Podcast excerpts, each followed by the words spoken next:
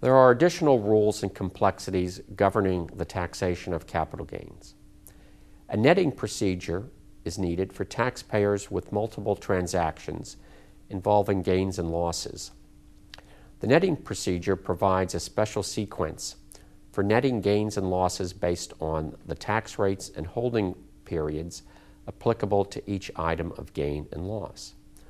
With respect to losses from the sale of capital assets, taxpayers may deduct any capital loss against any capital gains for the year.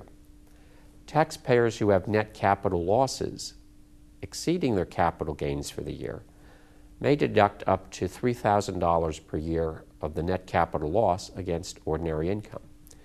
This $3,000 limit is halved to $1,500 for married taxpayers filing separately. Any excess capital loss may be carried forward to later years subject to the same limitation. Therefore, capital losses can be used in full to shelter capital gains, but cannot be used in full to shelter ordinary income.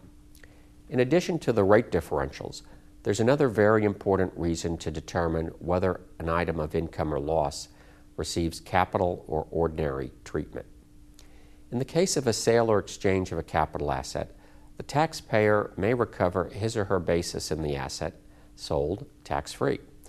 Only the sales price exceeding the taxpayer's basis is taxable as capital gain. This is very important in the area of stock redemptions, covered in more detail in chapters 18 and 19. If a stock redemption is taxed as a sale or exchange, the redeemed shareholder will recover his or her basis in the stock without taxation. However, if the redemption receives dividend treatment, the proceeds of the redemption will generally be fully taxable at the rate of tax applicable for dividends. For corporations, the taxation of capital gains and losses is very simple. There is no rate differential between capital gains and ordinary income, and capital losses may be used only to offset capital gains and not the ordinary income of the corporation. This concludes Chapter 14.